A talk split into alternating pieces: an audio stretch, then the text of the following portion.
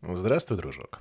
Сегодня мы послушаем Синичкин календарь, месяц июль. «С новогодней елки, — сказал старый воробей, — прошло уже шесть месяцев. Ровно полгода. Запомним, что второе полугодие начинается в самый разгар лета. А пошел теперь месяц июль. А это самый хороший месяц и для птенцов, и для зверят. Потому что кругом всего очень много. И солнечного света, и тепла, и разной вкусной еды. «Спасибо», — сказала Зинька. И полетела. «Пора мне остепениться», — подумала она. Дупел в лесу много. Займу, какое мне понравится свободное, и заживу в нем своим домком. Задумать-то задумала, да не так просто оказалось это сделать.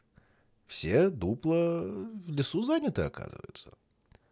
Во всех гнездах птенцы.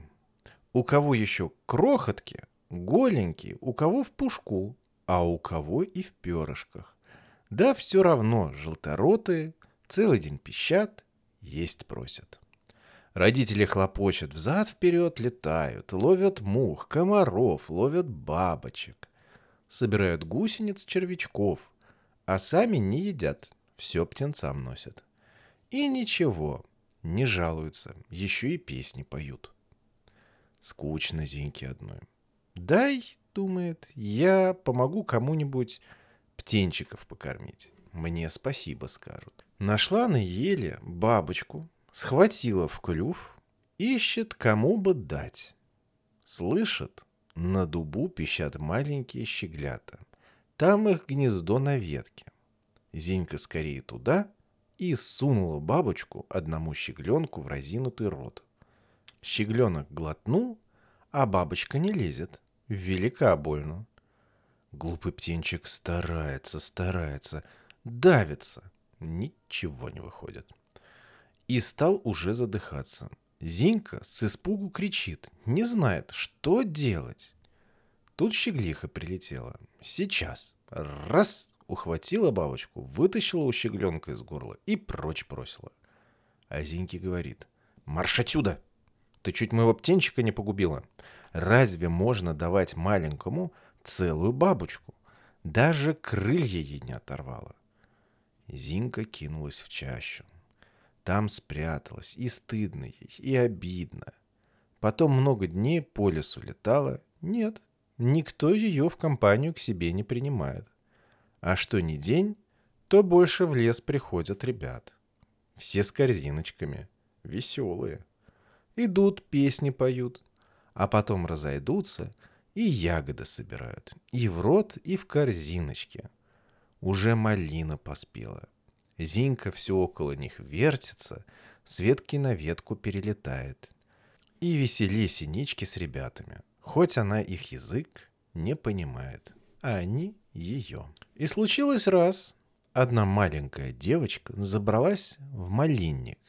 Идет тихонько, ягоды берет.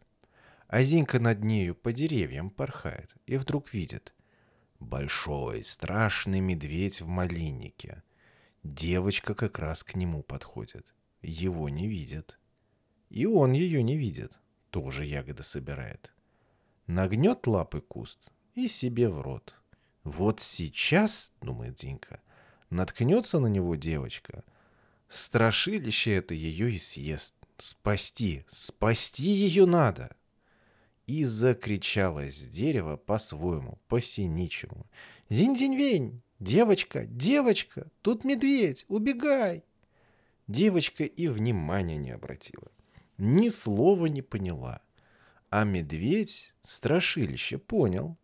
Разом поднялся на дыбы, оглядывается. «Где девочка?»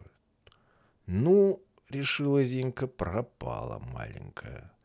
А медведь увидел девочку, опустился на все четыре лапы, да как кинется от нее на утек через кусты.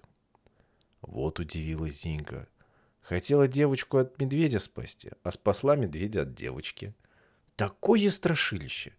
А маленького человечка боится. С тех пор, встречая ребят в лесу, Синичка пела им звонкую песенку. «Зинь-зань-ле, зань-зинь-ле, кто пораньше встает, тот грибы себе берет. И сонливый да ленивый идут после за крапивой». Эта маленькая девочка, от которой убежал медведь, всегда приходила в лес первая и уходила из лесу с полной корзинкой. Спасибо, что дослушали. Скоро продолжение.